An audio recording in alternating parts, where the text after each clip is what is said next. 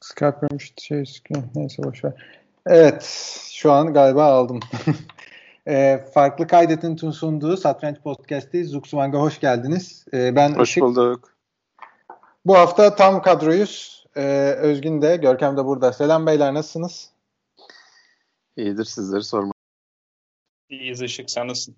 İyilik vallahi benden de. Ee, öncesinde bir iki tur kaydetmeye e, çalıştım. Beceremedim. O yüzden girişte böyle bir aksaklık olduysa kusuruma bakmayın. O benim birazcık hatam. Birkaç ay oluyor en son bu podcast'i kaydettiğimizden beri.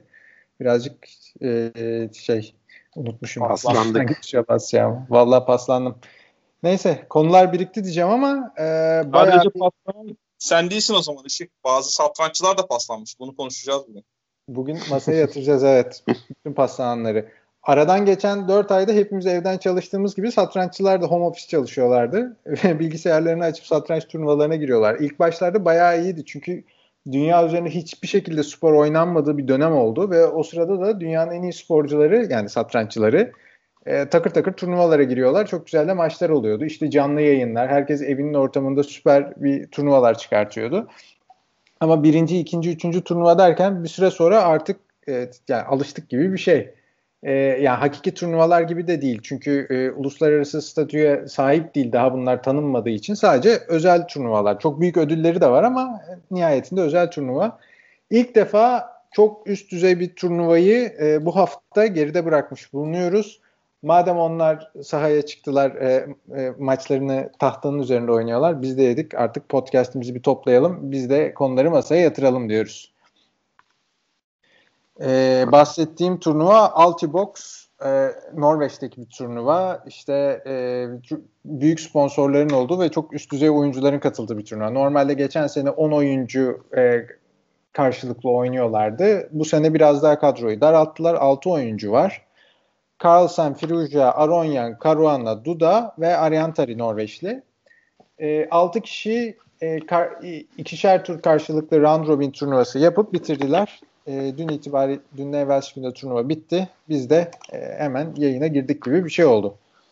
Evet sözü hanginize vereyim? Görkem'e ver. Ben e, bir şey söyleyebilecek olduğum zaman söz isterim. Tamam iyi hadi. Söz, aynen. Sen abi hiç söz, söz bekleme hatta direkt araya gir abi. Eyvallah. Şimdi a, yavaş yavaş Işık dediğin gibi masa başı turnuvalar olmaya başladı. Tabii bu turnuvanın esas olarak ön plana çıkmasının sebebi bahsettiğin oyuncu profili. Özellikle Carlsen Caruana'nın yer alması, Aronia'nın yer alması ve tabii ki şu anda bütün belki de spot ışıklarının Firuzya'da olması. Ama bu tek turnuva değildi. Hemen bunun ayrıntılarına girmeden önce diğer başka turnuvalar olduğundan da bahsedelim. Özellikle Avrupa kıtası yani aslında garip bir şekilde e, tekrardan bu normalleşme süreciyle beraber satranç turnuvaları yapmaya başladı.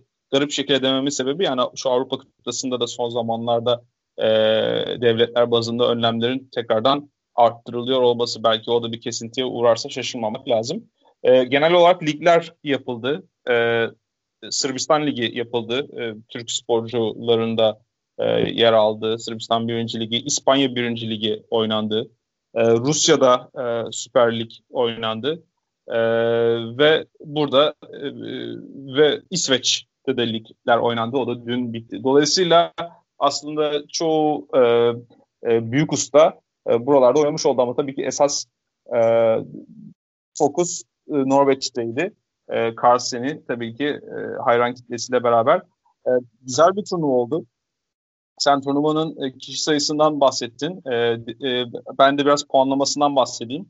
Normalde klasik e, bildiğimiz e, bir puan ve sıfır puan ve yarım puanın e, çok fazla beraberliği e, teşvik ettiğini düşünüyor bazı organizatörler ve uzun yıllardır çeşitli puanlama sistemleri satrançta deneniyor e, aynen e, futbolda olduğu gibi kazanana 3 puan yani kazananın daha bir adım önde olmasını e, teşvik etmek istiyorlar. Dolayısıyla e, bu turnuvanın da e, formatı e, ağır partide kazanan oyuncunun 3 puan aldığı eğer tabii ki ağır parti bir sonuçla neticelenirse e, kaybedenin 0 puanla e, eğer oyun berabere biterse bir Armageddon partisi denen yani beyazın e, e, oyuna e, süre dezavantajıyla başlayıp kazanmasının gerektirdiği e, bir oyun sistemiyle e, Armageddon'un kazananın bir buçuk puan aldığı, kaybedenin bir puan aldığı böyle çeşitli bir puanlama sistemiyle yapılmış oldu.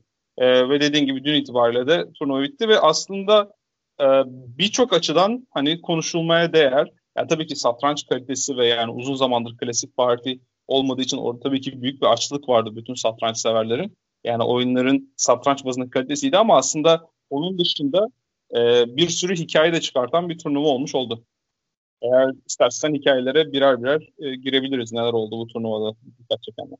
Evet şimdi o zaman e, hikaye demişken birazcık böyle bir zamanda yolculuk yapalım. 2018 yılı Temmuz ayı BL turnuvası. Şu an bu turnuvada oynamıyor ama o dönemde e, rating sıralamasında en tepelerde yer alan yanılmıyorsam ikinci sırada falan olması lazımdı.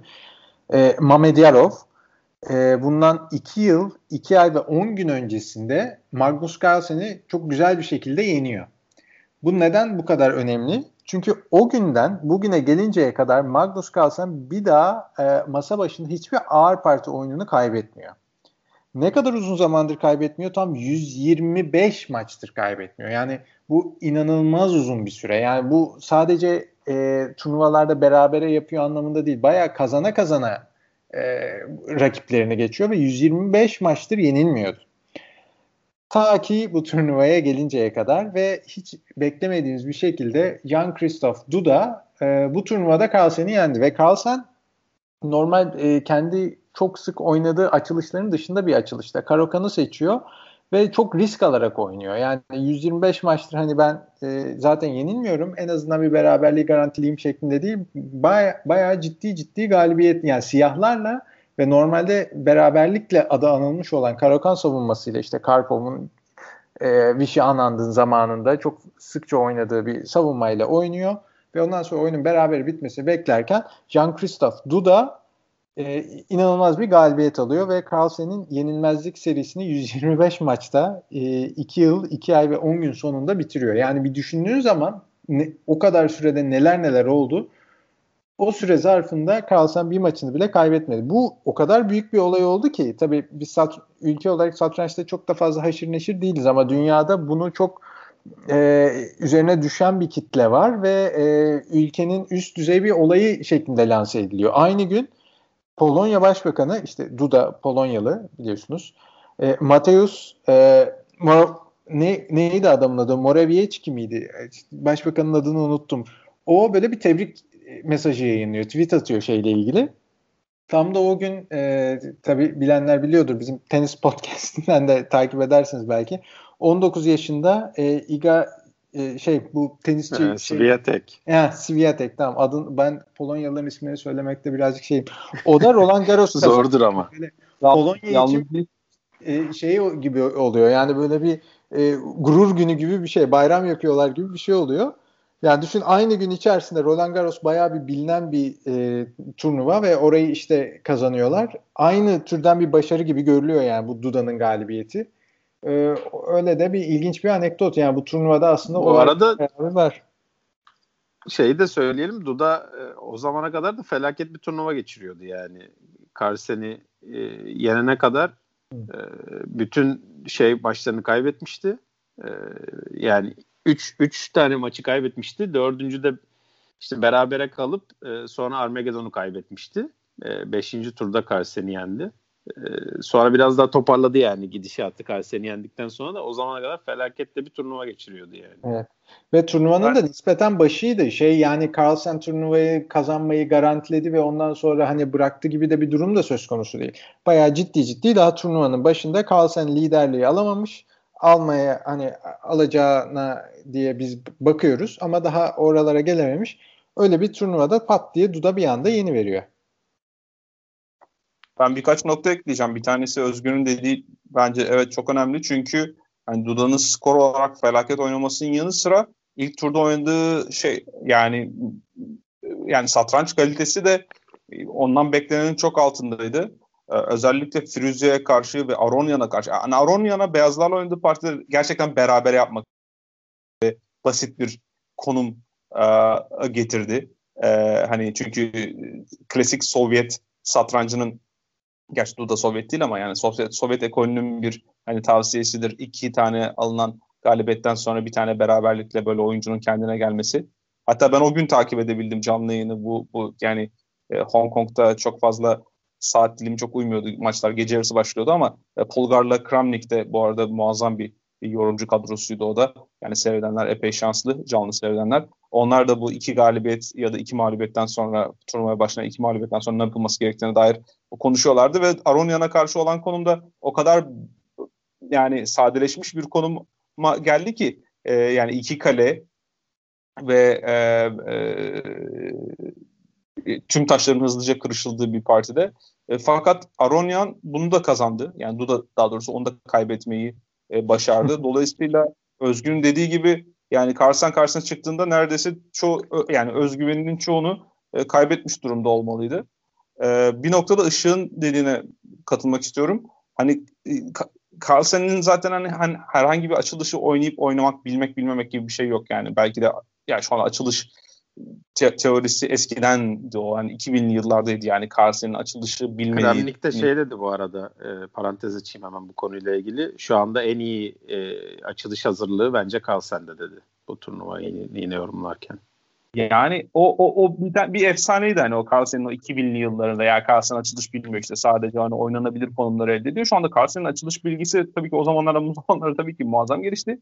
Ee, Kramnik dediyse de doğrudur şimdi onun üzerine diyelim. Ama Carlsen'in Karokan savunmasıyla ilgili dalga geçer gibi konuştuğunu ben bu sene içerisinde yaptığı bu e, Banter Blitz yayınlarının bir tanesinde görmüştüm. Yani Carlsen her açılış oynuyor ama Karokan açılışını ya ben bunu hiç oynamadım. Bu, yani Karokan'ı böyle bir biraz da tahkir edici bir konuşma yapmıştı. E, fakat biraz belki de Duda'yı çok belki de ciddiye almadığı için, belki de onu şaşırtmak için e, bu Karakon'u son zamanlarda oynanan nispeten daha e, saldırgan bir varyantı. Yani e, çok fazla pasif değil de işte duble piyonu kabul edip daha dinamik bir varyantı. Özellikle de oyunda da çift taraflara rok attılar. Hani böyle fazla hücum şanslarının olduğu. E Carson bunun üstüne bir de kalite feda etti falan. Hani kazanmak için epey bastırdı fakat e, bir, birkaç hamle kaçırınca Duda hiç beklemediği bir yani beklemediğinde o oyundan sonra zaten e, bas, e, basına verdiği demeçte o da söyledi. Yani hiç kazanmayı beklemiyordum dedi. E, kim bekliyordu zaten. E, dolayısıyla böyle bir sansasyonel bir o, olmuş oldu. Polonya'nın da başkanını söyledi de Duda galiba. Şimdi sen ışık konuşurken aklıma geldi. Seçimleri yeni Ha, ne bilmiyorum olabilir. Ben çok şey olmasın, torpil olmasın diye söyledim yani başbakan Kendi akrabasını tebrik etmişim. Bizim aşiret. Ee, bu arada e, Carlsen herhalde sonra e, garantiliyor turnuvayı kazanmayı. Bu galibiyetten sonra yine iyi oynayarak. E, ondan sonra da son tur yine bir evet. saçmalayıp e, o garantilemenin de verdiği herhalde şımarıklıkla e, son turda şeye karşı Aronya'na kaybediyor. Aronya'na karşı biraz e, gevşek oynayıp e, kaybediyor. E, ya aslında o da ilginç. Çok, e, yani tam Carlsen'e uygun bir oyun sonunu kaybediyor. Yani kale oyun sonunda e, normalde şeyler bir de beyazlarla kaybediyor. O ilginç yani o oyun sonunu kaybediyor olması. Çünkü biz birazdan herhalde şeyin Carlsen'in şeyle oynadığı maça da gideceğiz Firuja ile e, o ona benzer bir o ufak bir e, şeyi kaçırıyor, e, taktiği kaçırıyor. Herhalde artık şey diye düşünüyorum ben de. Yani turnuvayı garantiledi ve ondan sonra hani onu sıkıntılarını çözemedi diye. Aronyan bu arada çok iyi oynuyor oyunu. Ona bir laf söylememek lazım ama Carlsen'in kaybetmemesi gereken kaybetti. Ama nasıl olsa garantilemişti diye herhalde şey bıraktı diye düşünüyorum. Ben şey söyledim Işık. En son kaybettiği oyun e, geçen pardon 2018 Temmuz'da bir yerde olduğunu söyledin. En son beyazlarla kaybettiği oyun da Aralık 2017'deymiş. Yani o daha da geriye gidiyor. O da o da sanırım Aronyan'a karşı. Böylece evet yani Aronyan Carlsen'in belalısı. Bu arada Aronyan için de bu arada muhteşem değil mi? Yani çok trajik bir olay geldi evet. başına. Yani çok travmatik bir olay. Ee, eşini kaybetti. Ee, çok genç yaşta. Ee, ülkesi şu anda savaş halinde. Ee, yani zaten dünyanın durumu ıı, malum falan. Hani olabilecek belki de bütün trajediler 2020 yılında e, Aronya'nın e, başına geldi. Ama şu an yani oynadığı satranç muhteşemdi. E, ve hem Caruana'yı hem Carlsen'i siyahlarla yendi. E, yani belki Aynen de hani... ve bu performansıyla da e, uzun süre sonra tekrar e, yani uzun süre sonra en yüksek eloya çıktı. Kendi 6. sıraya da çıktı yani. Evet. Yani hani böyle şeyler olur ya hani yarışlarda hani kazanan olur ama bir de yani işte en iyi sürücü buydu ya da yani en iyi maçın adamı buydu falan. Ee, sanki Aronyan bu turnuvadaki yani elbette ki Firuzya da çok güzel bir hikaye yazdı. Zaten Carlsen şey ama sanırım Aronyan'ın geri dönüşü ya da bütün bu şartlara rağmen geri dönüşü e, böyle belki de en hikayesel kısımlardan bir tanesiydi ve çok sevindiriciydi. Valla ben de tam onu diyecektim. Yani Firuza da e, aslında e, hikaye yazdı yani bayağı büyük. E, bu Firuza'nın da bu performansı e, o yaştaki bir satranççının en iyi performansı olabilir mi diye e, konuşuluyor. Firuza şu an 17 yaşında. E, işte bir kısım şeyler verildi. 2008 e, Carlsen'in Biel'deki galiba bir performansından bahsediliyor. E, ondan sonra e, Fischer'ın bir performansından bahsediliyor. Yani birkaç tane e, satranç efsanesinin e, çok genç yaşta e, çok iyi turnuvalarda e, aldığı güzel sonuçlarla e, Firuza'nın bu turnuvadaki performansı e, karşılaştırılıyor. E, Carlsen'e 9. turda e, yenildiği maç dışında mesela e, Elo kaybettiği e, maç yok e, şey olarak e, klasik maçlarda bu turnuvada Firuza'nın e, ve e, gerçekten e, çok iyi bir performansla ikinci oldu o da turnuvada ve işte bahsettiğim 9. turda e, Carlsen ne kaybetmese yani 9. turdaki o maçta e, o maçın sonucu şampiyonu belirleyecek gibi bir duruma geldi yani kafa kafaya giriyorlardı 9. tura zaten 10 turluk turnuva. E, öyle bir e, efsane performans gösterdi o da. E, bu turnuvaya gelene kadar e, yani biz zaten Firuza'dan çok bahsediyorduk ben. E, en son e, en son yine bu podcast'te olduğum zaman yine Firuza Firuza diyordum. O zaman herhalde çocuk belki 100 belki 150 elo daha düşüktü yani şu anki halinden. Ee, ve yani gerçekten e, bangır bangır gelmeye devam ediyor yani. E, şu anda da e, canlı elo sıralamasında 17. sıraya oturmuş durumda. E, bakalım daha neler göreceğiz ondan. Evet yani canlı Elo'da Nakamura'nın, Topalov'un, e, Svitler'in falan önünde şu anda. Yani dünyada 17. sırada ve e, bahsettiğimiz çocuk 2003 doğumlu yani çok garip bir şey ya. yani böyle bu yaşta ne yapıyorsun diye. Bu arada not etmek de lazım. Firuja hangi ülkenin vatandaşı e, biliyorsun İran vatandaşlığından yani profesyonel olarak vatandaşlığından çıkmak zorunda kalmıştı. Federasyonla kavgalarından ötürü. Yani detaylarına girmeye gerek yok ama şu an mesela ülke herhangi bir ülkeyi temsilen oynamıyor. E, oynarken yanında herhangi bir bayrak yok. Sadece FIDE International Player olarak geçiyor. Evet e, Fransa'yla adı anılıyor. Öyle dedikodular var ama şey yapmadılar. Evet yani e, sonuç olarak bir ülkeye bayrağını taşıyacak yakın zamanda ama e, yani bir de böyle bir ha, hayattan gelip de mesela yani Carlsen'i e, kaç yaşında olursa olsun işte 13 yaşından beri sürekli bir büyük ustalarla çalışıp çok profesyonel bir ekibi ülkesince tutuluyor ve ülkesinin kahramanıydı. Firuja tam tersine ülkesinden çıkmak zorunda kaldı. Ülkesini temsil etmiyor ve şu anda hangi ülkenin vatandaşı olduğu bile belli değil ve ona rağmen böyle bir turnuvada e, 32 maçta 18,5 puanla Carlsen'in bir puan gerisinde e, ikinciliği aldı. Yani çok o açıdan bir başka efsane Soğu'ya benziyor diyebilir miyiz hocam hayatı? ya bence Soğu'dan daha da kötü ya.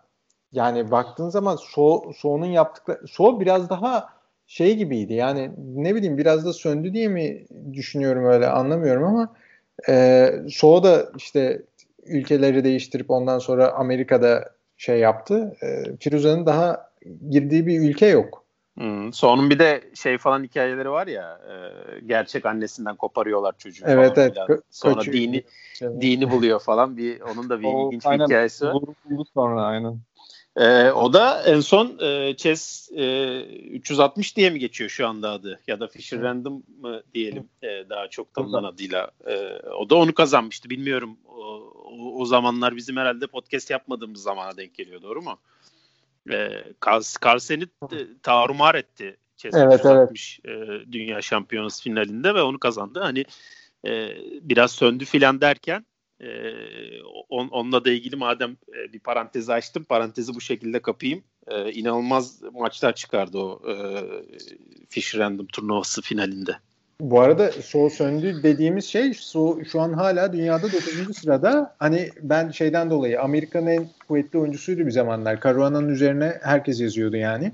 Hatta Kasparov falan önce So ardından Caruana e, biraz daha e, e, şey oturunca satrancı o daha da ötesine geçecektir falan diyordu. Hani So birazcık geride kalmaya başladı. Caruana geçti. Ben o bakımdan diyorum. Yoksa So hala dünyanın en iyi oyuncularından bir tanesi. Evet haklısın. Neyse biz bu turnuvadaki şeye bakalım. Firuze Kalsen maçı. Kim kim e, yorumda bulunmak isteyecek? Ben, Siz buyurun ben, hocam. İsteyebilirim çünkü sanırım hani bu bizim önceki konuştuğumuzda e, ben en böyle e, konuya e, belli bir taraftan bakan kesimdim. Dolayısıyla bana katılmadığınız yerleri belki siz ekleyebilirsiniz.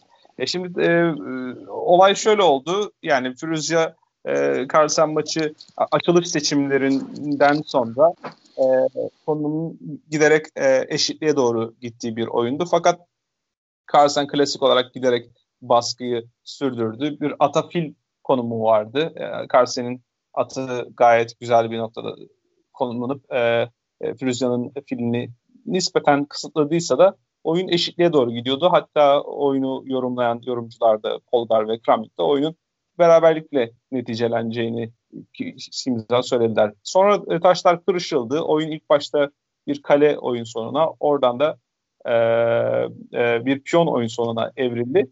Fakat ilginç olan kısım e, Carlsen'in e, piyon oyun sonuna geldikten sonra tabii ki tek piyon üstte, önde.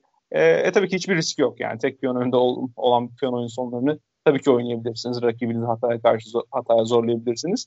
E, aynı zamanda oyundan sonra da kendisinde belirttiği gibi Firuzya'nın aynen geçtiğimiz sene Dünya Şampiyonası'nda Carlsen oynarken ki e, bayrağının düştüğü zaman gibi çok stresli ve çok e, yani ellerinin titrediğini gördüm diyor. Bu da anlaşılabilir bir şey. Yani özellikle Firuzya'nın gözünde Carlsen'in ne kadar büyük bir idol olduğunu tahmin etmek güç değil. E, ve ona karşı oynarken hani duygularının bu kadar dışa vurması da anlaşılabilir. Fakat Carlsen'in de tabii ki bunu e, bundan faydalanması da e, işin bir parçası. Dolayısıyla e, şahıyla e, bu hani o, uzak opozisyon denilen e, bir konum ortaya çıktı. Karşılıklı kareler denilen hani bu e, piyon oyun sonu tekniklerinde e, belirli bir seviyenin üzerindeki her oyuncunun bildiği tabii ki Füzyon'un çok ezbere bildiğini düşündüğümüz e, bir konum ortaya çıktı ve Carlsen şahını e, çeşitli karelere götürerek rakibini hataya zorlamaya çalıştı. E, en son konuma gelindiğinde Firuzya'nın e, saniyeleri vardı. Artık hatta en son konumda 3 saniye kadar düşmüştü oradaki bir 10 saniye eklemesi olmasına rağmen saniyelerle oynuyor diyebilirdik. E, Carlsen'in ise sanırım yarım saatten fazla vakti vardı. Ve e, aslında e, Firuzya hani elementary denilebilecek bir pozisyonu e, yani belki de bizim seviyemizdeki satranççıların bile beraber yapabileceği bir pozisyonu zaman sıkışmasında çok kaba bir hata yaparak e, kaybetmiş oldu. Aslında Valla yani bile satrancı... bile yani biz bile dedin hakikaten o konuda haklısın yani. Hakikaten bizim seviyemizde bile yani yapılmaması gereken bir hata yani. Yani en azından en azından en azından hani o konum için çok hani böyle klasik e, piyon oyun sonu e, örneklerinden bir tanesini galiba. Tabii ki bunu bilmiyor olamaz. E, beni çok asıl şaşırtan şey yani tabii ki yanlış bir hamle de yapılabilir. Beni çok şaşırtan şey hani genel prensipler doğrultusunda oynasaydı şayet yani o uzak opozisyon denilen basit tekniği uygulamış olsaydı. Çünkü bazı öyle konumlar oluyor ki yani bu etüt konumları oluyor. Genel teknikler konumu çözemeyebiliyor. Yani o çok exceptional bir şey olmuş oluyor. Onu burada bulmanız gerekiyor. Tabii ki o exceptional durumları o kadar süre içerisinde bulmak çok insanlık dışı bir şey. Fakat genel içgüdülerle oynanabilecek bir hamleyi o, o andaki heyecanla ya da başka baskı unsurlarıyla kaçırıp e, kaba bir hata yapmaya zorladı ve Carlsen de hiç belki de ummadığı ya da belki de umduğu ya da yoksa niye o kadar e, baskılasın bir puanı kazanmış oldu. E tabi bunu yapınca da e, bütün dünya e, satranç günde satranç dünya gündeminde e, bir malzeme vermiş oldu ve e, e, de oyundan sonra söylediği gibi e, Yani bu ona güzel bir ders olmuş oldu. Bu yani ben tabii ki en son söyleyeceğimi tekrar söyleyeyim. Sözü size bırakayım. Yani bu Firuzya'nın e, piyon oyun sonlarını ya da oyun sonlarını bilmediği anlamına gelmiyor. Gerçi Kramni'ye sorarsanız bu konudaki bir eksikliğini de gösteriyor olabilir bu konularda bu kadar heyecanlanıyor olması. Ki Kramnik diyorsa doğrudur şimdi yani ona bir şey yok. E, fakat belki de asıl sorunu bu aşırı heyecanı ve stresi ve oradaki o baskıyı kaldıramaması olarak özetleyebilirim. Ben şeyi e, ekleyeyim bir hızlıca. E, yani şey konusunda e, Carlsen'in sürekli hakikaten e, maçın başından beri e, ufak ufak zorladığı bir e, maç bu e, Firuza'yı. O yüzden e, Firuza her zaman doğru hamleyi buldu ama e, bunu yaparken de süresi çok az kaldı. Yani öyle bir e, handikapa girmiş oldu. Hani burada hem Carlsen'e e, hakkını verelim. E, yani çünkü Carlsen'in bu çok iyi yaptığı bir şey. E, her zaman e, Banter Blitz'lerde bile e, rakibin zamanını azaltma işini çok iyi yapıyor ve kendi zamanını koruyarak. E, bu, bu taktik de bu maçta işe yaramış oldu böylece. E, Firuza'nın da tabii gençliğine e, ve tecrübesizliğine vermek lazım. Yani sonuçta e, dediğim gibi yani biz en son bu podcast'i yaparken Firuza 100-150 elo e, düşüktü. E, ona göre rakiplerle oynuyordu. E, Kalsen'le e, bakmak lazım ama e, bu üçüncü e, klasik maçı falan olabilir yani Firuza'nın. O yüzden e, gerçekten çok e, heyecanlanması e, biraz normal kabul edilebilir diye düşünüyorum. E, İkinci, ikincisine de yenilmiş oldu. İlkini galiba Whitehand'de oynadılar bu sene. Ama olsun. Yeneceği zamanlar geldi. İşte, işte bu da üçüncü o, oluyor. Yani çünkü ilkini dediğin gibi Evet.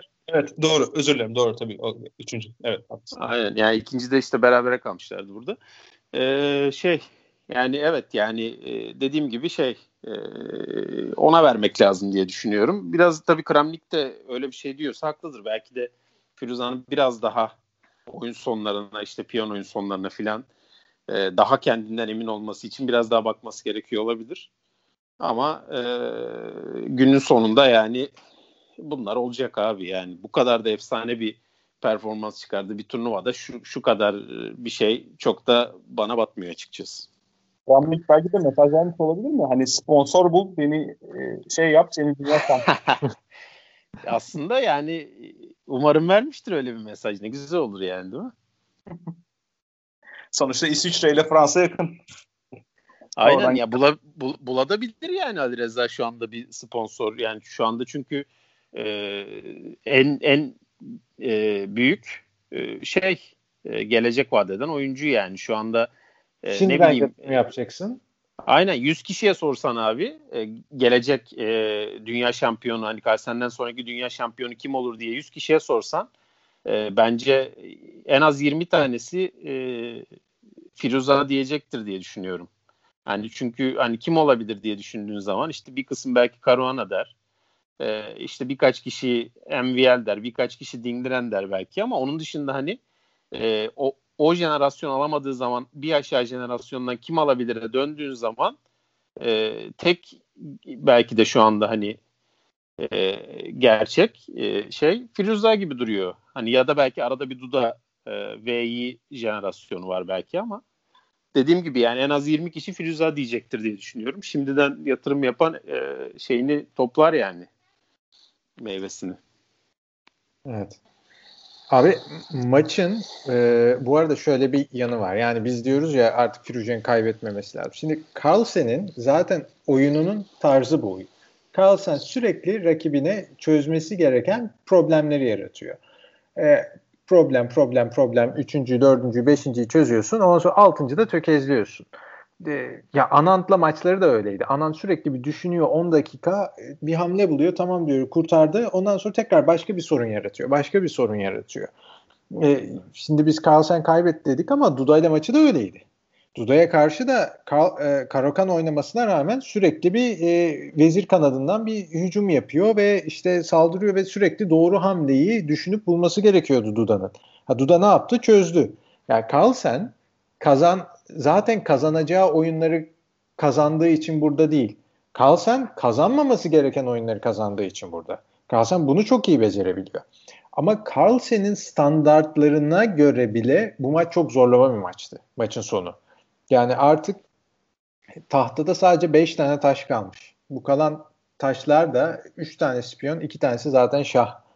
Bu pozisyonda bile teorik beraberiyi zorluyor olması hani böyle ağızda böyle bir ekşi bir tat bıraktı. Yani böyle Kramnik bile şey diyor ya artık bunu da hani oynamazsın e, Carlsen diyor. Yani en azından zorlamazsın. Çünkü hani e, teorik berabere getirirsin, hamle tekrarı yaparsın, el sıkışırsın, biter tarzı. Orada bile bir anda böyle bir hata yapınca Polgar'ın, Kramnik'in falan böyle gözü açıldı. Yani çünkü hiç kimse beklemiyordu böyle bir hatayı şeyden, e, Firuja'dan. Büyük ihtimalle Carlsen bile beklemiyordu. Çünkü yani bir ağır partide yapılabilecek bir hata değil. Hamle başına saniye ekleniyor. Yani e, zamanla bitirebileceği bir durum bile söz konusu değil. Ve de çok şey bir e, hamle bu, e, kaçırdığı hamle. E, yani böyle kendi şeyden yapar, kimi hamleleri düşünürsün, hesaplarsın, hesabının sonucunu çıkartırsın. Bu öyle değil. Artık o resim kafana işlenmiştir. Şahı gördüğün zaman karşılığında şahı koyman gerekiyor. Eğer uzaktan şahı karşılıyorsa yine karşılığında uzakta duruyorsun. Yani bu e, şey gibi böyle baskette böyle stance'de durmak gibi bir şey. Yani ezbere biliyor olman lazım. Kimsenin sana böyle söylemesine gerek yok. Ama o son saniyeleri izlersen Firuja'nın asıl eksik olduğu e, piyon sonunu bilmemesi değil bence. Bence e, az zamanı kalmış olan bir oyuncunun nasıl oynaması gerektiğini daha oturtamamış durumda Firuja. Çünkü e, elleri titriyor, sürekli saate bakıyor, hamleyi yapacak. Ya orada hamleyi yapmadan zamanını da bitirebilirdi. Yani öyle bir pozisyon aslında. Ve şeyi yok, tecrübesi yok. Yani tam anlamıyla tecrübesi yok. Bilgisiz değil ama bu raddede, bu derece üst bir e, turnuvada dünyanın en iyisine karşı hafif kötü bir pozisyonu nasıl oynaması gerektiği konusunda tecrübesi yok. E artık şu an tecrübesi var. Yani bir sonraki turnuvada Carlsen'le karşılaştığında burada çok büyük bir ihtimalle e, berabere konumunu berabere yapabilecek. E, bu arada bu eğer oyunu kaybetmemiş olsaydı ve turnuvanın diğer maçları da benzer şekilde yerleşmiş olsaydı Firuze birinci bitiriyordu turnuvayı. Sadece aralarında bir puan fark var Carlsen ile Firuze'nin arasında. Yani aslında çok önemli bir e, puan bu. Ama zaten e, zirveyi de o belirliyor. Yani iyi oyuncu, çok iyi oyuncu bir de zirvedeki oyuncu arasındaki farkı çok e, bu bu tarz oyunlar belirliyor. Mesela Carlsen sürekli en zora kaldığı, en çok sıkıştığı dönemde e, maçlarını kazanabiliyor. Yani son iki dünya şampiyonası ünvan maçında da bir kaybettikten sonra geri geldiği maça bakın. Bir de uzatmalara gittiği işte o e, hızlı satranç maçlar, maçlarına bakın. Yani hem e, şeyi e, Caruana'yı nasıl yenmişti? Paramparça etmişti çünkü. Yani kazanması gereken yerde bu şekilde kazandı. Yani bütün gözlerin üzerinde olduğu ve son maça kaldığı şeyi. E, Carlsen'in bunu becerebiliyor olması zaten Carlsen'i diğerlerinin de üzerinde çok yani tarihin gelmiş geçmiş en iyilerinin belki en iyisi haline getiriyor. Daha Firuja'nın gidecek o yönde çok daha yolu var ama e, herhalde 3-4 sene sonra belki o kadar zamana bile kalmadan Firuze'yi şeyi de görebiliriz. Yani bir ünvan maçında görme ihtimalimiz epey yüksek bence. Bir maç üzerinden amma yorum yaptık ha. Ünvan maçı deyince de o zaman e, adaylara mı geçeceğiz? Aynen önümüzdeki e, konuya geçelim. Ben, ben daha geçen hafta e, şeyde sakıncalı mevzularda bir, bir şekilde lafı açılınca şey demiştim. Satrançta da e, Candidates adaylar turnuvası başlıyor işte Kasım'da dedim. İki gün sonra filan haber geldi. Aynen. Beni yalanlar gibi e, haber geldi. Onu da bahara atmışlar herhalde. Şu anda işte Mart'ın sonu filan gibi gözüküyor anladığım. E, 6 ay sonraya atmışlar turnuvayı. Yani bir atışta o kadar e, ileri atmak da bayağı şey. Bunda e, Çinli şeyin e, Wang Hao'nun e, ben işte şu anda orada turnuva oynamak istemem gibi açıklamalar olmuştu. Bunun ne kadar payı var sizce ya da e, Rusya'da şey çok mu kötü gidiyor ikinci dalga o yüzden mi yaptılar ne dersiniz? Onu ben bu yani FIDE'nin resmi açıklamasına bakarsak tabii kişisel olarak oyuncuların muhtemelen hiçbiri e, hani oynamak konusunda çok heyecanlı değillerdi. Van o konuda ismi, yani sesini en yükselten oldu e, bu sefer. E, e, benzer şeyleri, demeçleri Caruana da e, karar açıklandıktan sonra söyledi. Hani iyi olduğunu e, belirtti.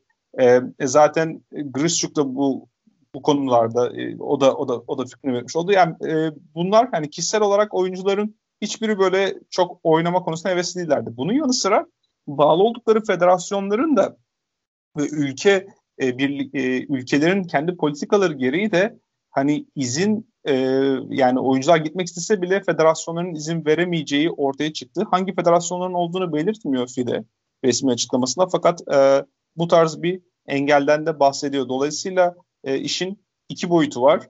E, hani e, eğer onlar hazır olabilseydi Rusya bu tarz konularda her zaman belki biraz daha esneklik davran davranabilecek bir ülkeydi. Belki de Rusya e, organizasyonu yine de yapmayı e, üstlenebilirdi. E, Gürcistan ortaya çıktı bir ara. Hani eğer Yekaterinburg'da olmayacaksa bir şekilde Gürcistan'da olabileceğini söylediler. E, fakat maalesef e, ya da belki de hayırlısı olmuş oldu. E, turnuva ötelendi. Sadece bu turnuva değil, e, örneğin bir artık yılbaşı ve Noel klasiğiydi bu hızlı Blitz ve Rapid Dünya Şampiyonası. Onlar ertelendi önümüzdeki senenin turnuvaları şimdiden e, iptal edilmeye başladı. Mesela Cebel Tarık iptal edildiğini açıkladı. Ocak ayında olurdu. E, dolayısıyla maalesef e, önümüzdeki yıl başına kadar ve hatta sonrasına kadar e, evet tamam bu Altibox oynandı ama adaylar turnuvası dahil hiçbir turnuvanın şu anda kesin resmileşmiş bir e, tarihi yok. E, umarız, umarım yani önümüzdeki bahara kadar olaylar daha iyi olur da bu turnuva oynanabilir. E, dediğin gibi e, bahar sonuna doğru şu anda düşünülüyor. E tabi böyle olunca e, Dünya Şampiyonası'nın da takvimi buna göre kaymış oldu. E, şu anda onun da ne zaman oynanacağı belli değil ama o da bu sene Aralık'ta düşünülüyordu. Dubai'nin ismi geçiyordu. E, o da muhtemelen gelecek sene sonuna atılacaktır. E, yani e, tabii bu da e, birçok tartışmayı tekrar beraberinde getirdi. Tekrar insanlar Rajabov'un ismini atmaya Hı. başladılar. Ee, ama bunları daha önce konuştuk. Yani bence burada çok hani e, tekrar konuşmanın şeyi yok. Yani Rajabov ne olacak? Öbürü gelebilir mi? İşte bir sene sonra nasıl bir e, resim ortaya çıkacak? E, fakat iş gittikçe daha da yönetilmesi zor bir hale geliyor maalesef. Evet yani turnuva şimdi e, tekrardan hatırlatmakta fayda var. Adaylar turnuvası oynandı. Yarıya kadar oynandı. Bütün maçlar e, 7 maç oynadı 8 oyuncu. E, ya hatırlatmak gerekirse Maşe Lagrav'la e, Nepomniacht'i 7'de 4.5 puanla e, birinciliği paylaşıyorlar. Ama turnuva yarıda kaldı. E, kesmek zorunda kaldılar. Tekrar hatırlatalım. Bu turnuvada normalde Maxim Vaşe Lagrav'ın oynamaması gerekiyordu. Yani e, hak kazanamamıştı. E, ama son dakikada Timur Rajabov kendi şey sağlık sıkıntılarından ötürü yani şeyde e, Covid'den ötürü gelmek istemediği için yerine Vaşiye Lagrav geldi ve şu an turnuvanın birincisi. İşin ilginç yanı normalde turnuvayı düzenleyen ülkeye bir adette işte e, ülke kartı veriyorlar. Oradan da oyuncu gelebiliyor.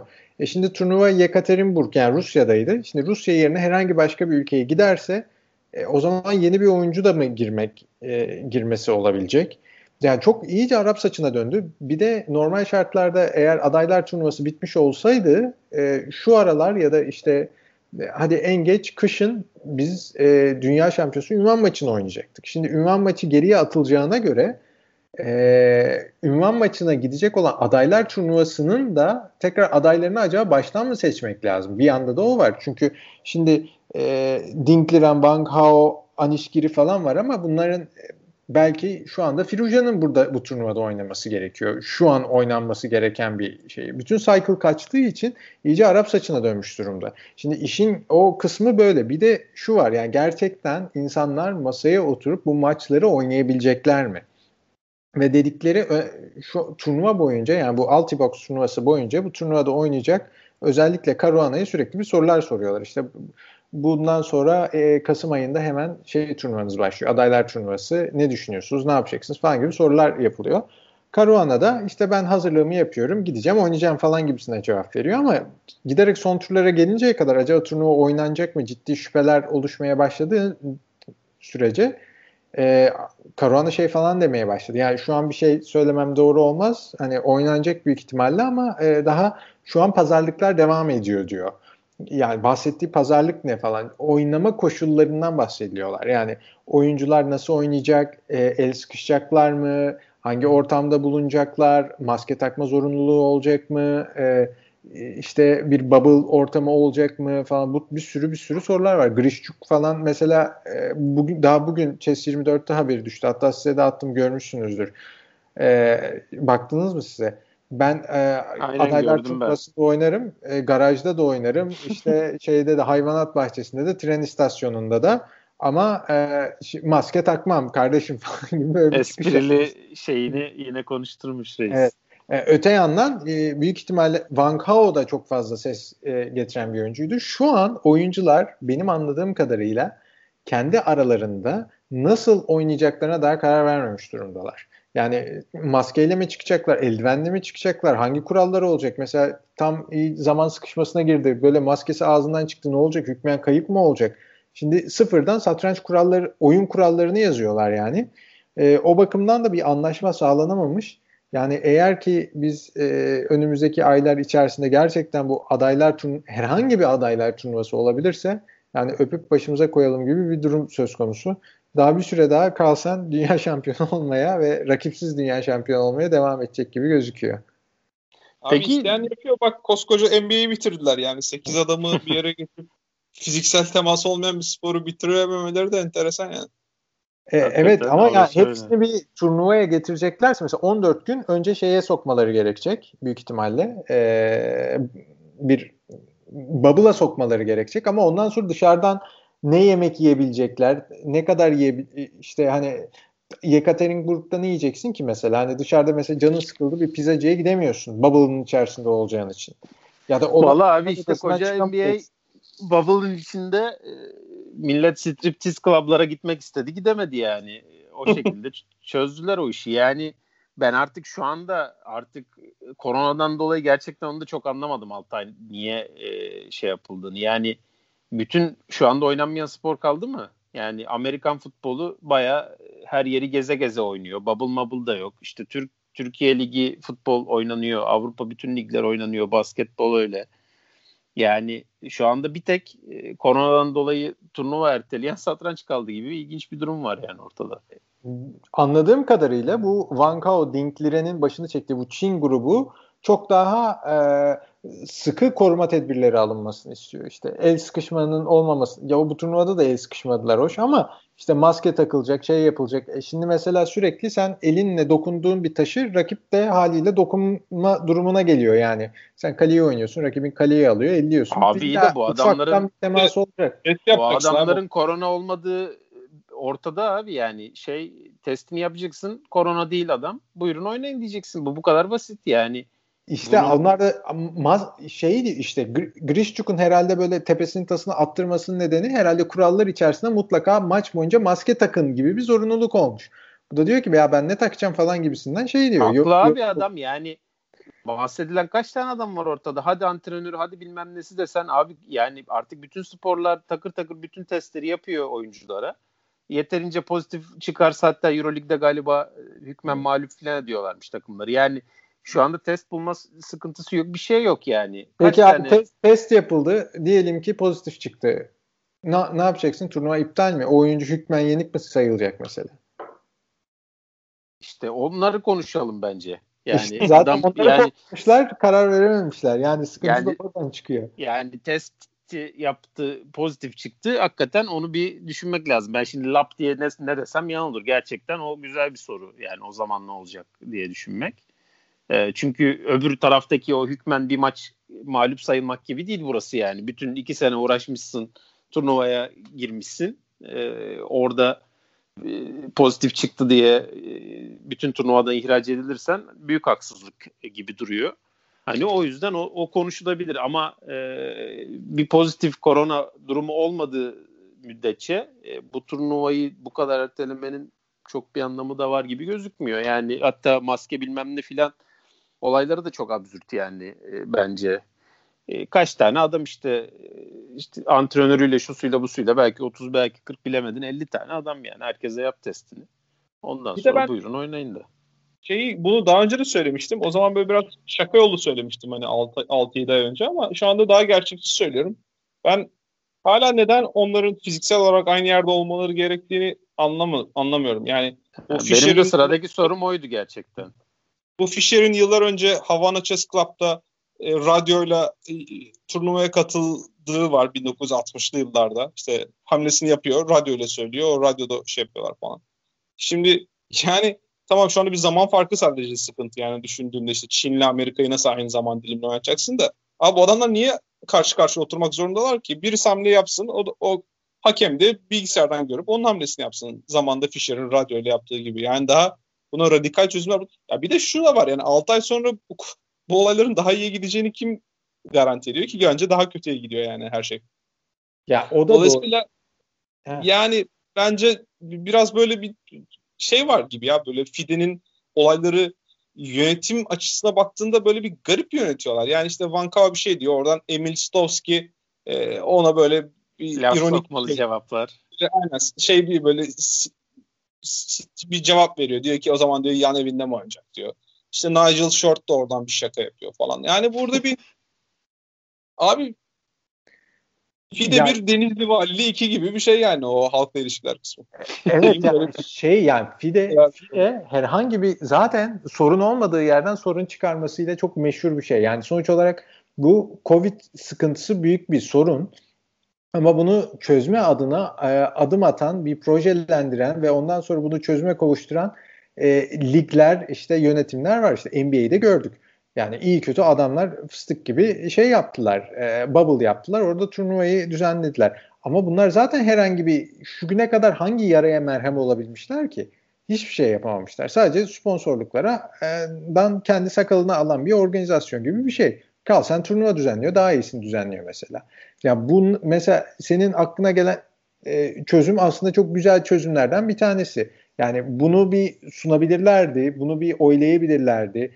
E, hani mesela bu benim aklıma şey geliyor. Tamam hani biri yan masada olacak, biri biraz daha uzakta olacak mesela. Hamlesini yapacak, hakem hamleyi taşıyacak. E peki mesela Zeitnot'a girerlerse zaman sıkışması işte bu Firuja'nın pozisyonu gibi bir durum söz konusu olursa onu nasıl hamleyi yetiştirecek? Mesela bir sorun geliyor ama ya sonuç olarak çözüm dediğin şey de Abi ideal, ideal, peki? ideal olmayan bir sürü sıkıntı arasından bir taneyi seçmekten geçiyor. Ha mesela başka bir şey online neden oynanmıyor? Çünkü online'da e, hile yapma olasılığı çok daha yüksek hale geldi. Abi her fide her adamın yanına bir tane oyuncusunu yollar.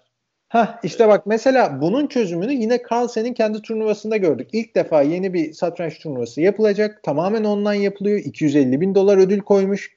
Carlsen kendi sponsorluğunu bulduğu için Carlsen Invitational diye. Ne yapıyor? Biz sadece önden görüntünün feedini izliyoruz ama hakemler sağdan soldan ve diğer yerlerden kamera çekimlerini de izliyorlar. Yani ekranını da izliyor, arkasını da izliyor. Odada başka bir şey olmuyor. Kuralları mesela çok net bir şekilde koydu, uyguladı ve neticelendirdi. Şimdi bunların hepsi birer çözüm. Bu çözümlerden bir tanesini seçip ve ondan sonra da bunu herkesi aynı yere sokmayı becerebiliyor olması lazım Fidel'in. Ama bir şekilde beceremiyor. Yani böyle bir e, çözümsüzlük abidesi gibi bir şey. Zaten normalde hiçbir e, çözümü olmayan bir organizasyon bir satranç turnuvasını bile düzenleyemiyor ki satranç diğer sporlara göre düzenlenebilmesi açısından yani böyle bir üst düzey turnuvanın düzenlenebilmesi açısından en kolay spor. Bir kere çok az oyuncu var. 8 kişi. 8 tane oyuncu var. Hadi onların işte beraberinde getirdiği anturajı olsun, hocası olsun. Bu sen diyorsun ya işte o, maksimum 50 kişi olsun. 50 kişi e, aslında baktığın zaman profesyonel sporlar için çok az bir rakam. Hiçbir şey abi, hiçbir şey. Bir takım yani. Aynen öyle. Yani bunu düzenleyebiliyor olmaları lazımdı ama işte ben diyorum bahar aylarında düzelebilirse öpüp başımıza koyalım yani. Aynen ya bir de şeyin e, Görkem'in önemli bir noktası var orada. Bütün şey kaymış oluyor yani. Sen bunu ileri attıkça e, yani işte e, diğer sporlar NBA falan şeyi konuşuyor ya yani yeni turnuva bitirdi. Yenisine ne zaman başlayacağız hani önümüzdeki seneyi nasıl yetiştireceğiz diye konuşmaya başladı. Satrançta baya bir sene kayacak yani şimdi calendar. Önümüzdeki Burada... ne yapacaksın? Hızlandırılmış e, şeye mi sokacaksın yani? Onu yani nasıl yapacaksın bunu, o da?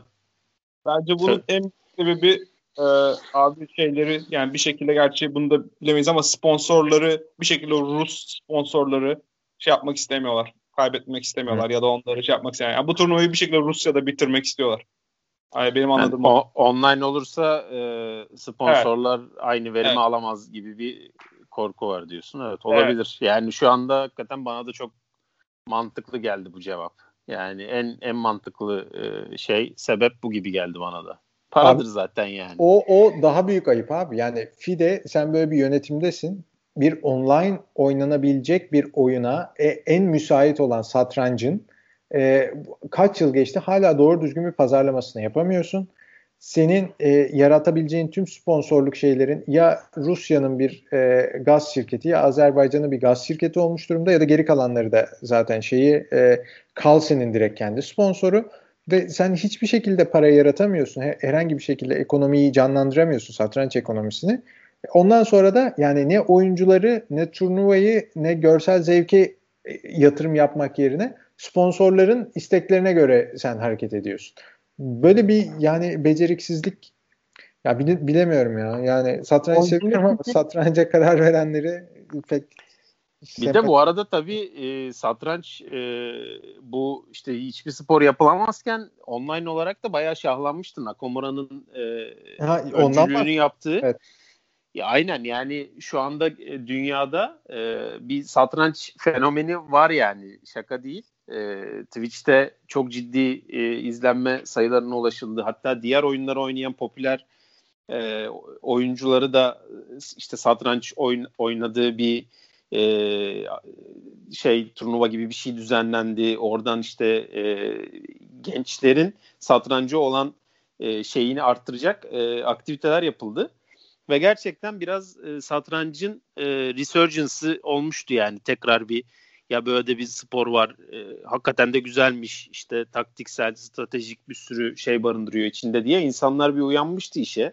Bu ortamda e, bir şekilde e, şunu ertelemek yerine yapmayı başarıp güzel de bir reklamını yapabilseler aslında çok ciddi de bir ayaklarına fırsat gelmişti yani Fide'nin e, satrancın yeniden doğuşunu e, güzel şahlandırabilecek bir ortam oluşmuştu yani. Onu da biraz kaçırdılar gibi hissediyorum. Çünkü bahara kadar hem e, Twitch'teki bu şey sönecek hem de bütün sporlar zaten dediğim gibi başladı. Herkes oynuyor kendi sporunu. O yüzden hani tek oynanan şeyin satranç olduğu o kısa zamanda bitmiş oldu böylece e, bu fırsat da ellerinden kaçtı diye düşünüyorum. Yazık oldu. Ee, şeyi konuşmadık değil mi biz bu arada? Onu biz kendi aramızda konuştuk herhalde WhatsApp'ta ama e, bu işte bu konuyla da bağlantılı bence. E, bir yine bir online turnuva e, yapılıyor. E, Chess.com'un yaptığı e, takımlar turnuvası. E, zaten onların her sene yaptığı bir turnuva bu. Ee, onun e, finalinde ya da işte hem yarı final hem finalinde ya da belki daha bile öncesinde e, Ermeni bir oyuncunun e, hatta belki diğer oyuncuların da e, hile yaptığı ortaya çıktı. Hı hı. E, Wesley So'nun e, öncelikle bir suçlaması var. o biraz e, çocukça ya da e, unprofessional diyebileceğimiz bir tarzda bir suçlama e, yaptıktan sonra e, Chess.com'un da e, bunu şey yapması, onaylaması ve e, şeyi Ermeni takımını benlemesi e, oldu. E, böylece işte Veslison'un takımı şampiyon olmuş oldu. Onlar finalde yenilmişti yanlış hatırlamıyorsam. E, bayağı bir aslında e, bütün bu şeyleri e, konuştuğumuz mevzularla ilgili de e, böyle bir şey de yaşandı yani e, gerçekten senin dediğin o Kalsen'in turnuvasındaki o ekstra kameraların gerçekten önemli olduğu. Çünkü bu turnuvada e, öyle bir altyapı yoktu. E, sadece tek kamerayla yapmaya çalışıyorlar ama Chess.com'un da e, şey konusunda çok iddialı olduğunu biliyoruz senelerdir. E, online e, hile yapanları şimdiye kadar e, hiç sakınmadan e, kaç tane satranççıyı e, kendi platformlarından benlediler e, hile yapıyor diye e, pek e, şey çalış yani kötü çalışmıyor. Onların da o e, bir programları var. E, bunu anlayabildikleri. E, ve onun da iyi çalıştığını görüyoruz yani. E, bayağı bir çünkü oyuncuyu buldular böyle. ki bahsettiğimiz Ermeni oyuncu da e, Blitz oynanıyor. E, yani kısa nispeten kısa zamanlı bir şeyde e, kuvvetli bir oyuncu aslında e, Petrosyan. E, o yüzden hani aslında onun bu kadar maç kazanmış olması da hani çok da şaşırtmadı gibiydi. E, şaşırtmamalıydı ya da diyelim. Ama yine de e, anlaşıldı bu. E, ve böyle bir satrançta böyle bir şeyde yaşamış oldu yani. Bu, bu zamanı bu şeyi de yaşamadan geçmemiş oldu yani. Bu kadar evet. online turnuva olurken. Yani o, o ya işte şimdi çok üstad yorumu gibi olacak ama yani hile çeken adam yani e, hile yaptığını söylemiyor abi. İşte böyle bir sıkıntı var. Yani suçüstü yakalaman gerekiyor. E, iki, oyuncu masa başında oynarken çok daha kolay oluyor bunu yakalayabilmek. Çünkü kameralar üzerinde ne yaptığını ne ettiğini görebiliyorsun. Ha, her zaman olabiliyor mu? Hayır. Ta dünya şampiyonu ünvan maçında e, Kramnik'le Topalov'un maçında biliyorsun bu konuyla ilgili acayip kavga çıktı. İşte evet. Topalov dedi ki Kramnik hile yapıyor. Kramnik dedi hayır yok öyle bir şey. O tam tersine yeniliyor diye böyle bir şey yapıyor dedi. Sonra da çözemediler. Hala da kavgalı yani, adamlar. Hala kavgalılar. Hala konuşmazlar. Artık el sıkışma kalmadı ama hala el sıkışmazlar maçlarda. ee, şimdi bu ondan yapılınca haliyle çok daha fazla şey olacak. Yani acaba hile yaptı mı? Zaten böyle bir üst düzey oyuncular da bu bir çıkmaya başladığı zaman bütün yani ağız tadın kaçıyor. Ya ben hatırlıyorum ben eskiden bisikleti falan çok daha iyi e, takip ederdim yani. Bisiklet sporuyla çok ilgiliydim. E, ondan sonra işte bu şeyin e, Armstrong'un böyle işte nasıl şey yaptı falan ortaya çıkınca iyice ha dedim ki ya direkt aklıma şey geldi. Zaten o yapıyorsa herkes yapıyordur abi. Ne izleyeceğim ben bunu falan gibisinden bir havaya bürünmüştüm. Şimdi mesela böyle çok üst düzey bir oyuncudan böyle bir şey çıkarsa eğer bir anda yani senin bütün şevkin, moralin, her şeyin kaçıyor. Yani demek ki ben bir kurguyu izliyormuşum yani diye bir kafana yerleşi veriyor. Neyse ki yani çok üst düzey bir oyuncuların arası yani biz yani üst düzey bir oyuncu diyoruz ama hani bizim üzerimizde ve hani büyük usta seviyesinde oluyorlar. Ama böyle süper büyük usta seviyesinde çok da fazla olmuyor. Ee, yani hiç denk gelmedik ya da diyelim. E, neyse ki Allah'tan. Evet, onlar yeltenmedi neyse ki gerçekten. Evet. Yani şöyle hani aslında satrançta para yok falan diyoruz. O hani çok üzülerek söylüyoruz ama e, galiba bunun da şöyle bir avantajı oldu. Çok kimse böyle şey yapmak istemiyor. Ya turnuvada işte hile yapacaksın. Düşünsene 2600 seviyesinde hile yapıyorsun. Turnuvayı kazanıyorsun. 3000 dolar ödül falan. Aynen. Biraz komik kaçıyor. Bilgisayarı yenileyemiyorsun falan böyle işte. hani e, o bir komik kaçıyor. Hani o o bakımdan şimdi ya bu zamana kadar koruma yöntemimiz oydu ama elektronik cihazlar da küçülüyor artık. Yani e, eskiden Kasparov'u yenen bilgisayar işte kocaman oda büyüklüğünde falan da işte Deep Blue kocaman serverlardan çalışıyordu bir şeydi. Şimdi bakıyorsun ya işte cep telefonunda takır takır yenebiliyor. Bir süre sonra işte iyice ufalacak. Üzerine öyle bir taşıyabileceksin falan gibi durumlar söz konusu olacak. Neyse biz o zamana gelince herhalde yaşlanmış oluruz. Biraz daha hobi niyetinde e, şey yaparız diye düşünüyorum. Aynen uzun süre e, yapmamış olmanın acısını da güzel bir podcast'te çıkardık diye düşünüyorum. E, Vallahi var mı değinmediğimiz mevzu kaldı mı? Vallahi kalmadı. Hep aklımızdakileri söyledik. Ee, daha bu şey konusu çok uzar gider yani bu doping ile vesaire. O yüzden ağzımız tadı kaçmadan bence güzel bir şey yapalım. Ee, buradan topar. İyi bakalım. Ağzınıza sağlık o zaman. o zaman. Teşekkür ediyoruz. Teşekkürler. Ee, full, full kadro bir araya geldik. Yine inşallah gene böyle bir şey yapabiliriz, denk getirebiliriz.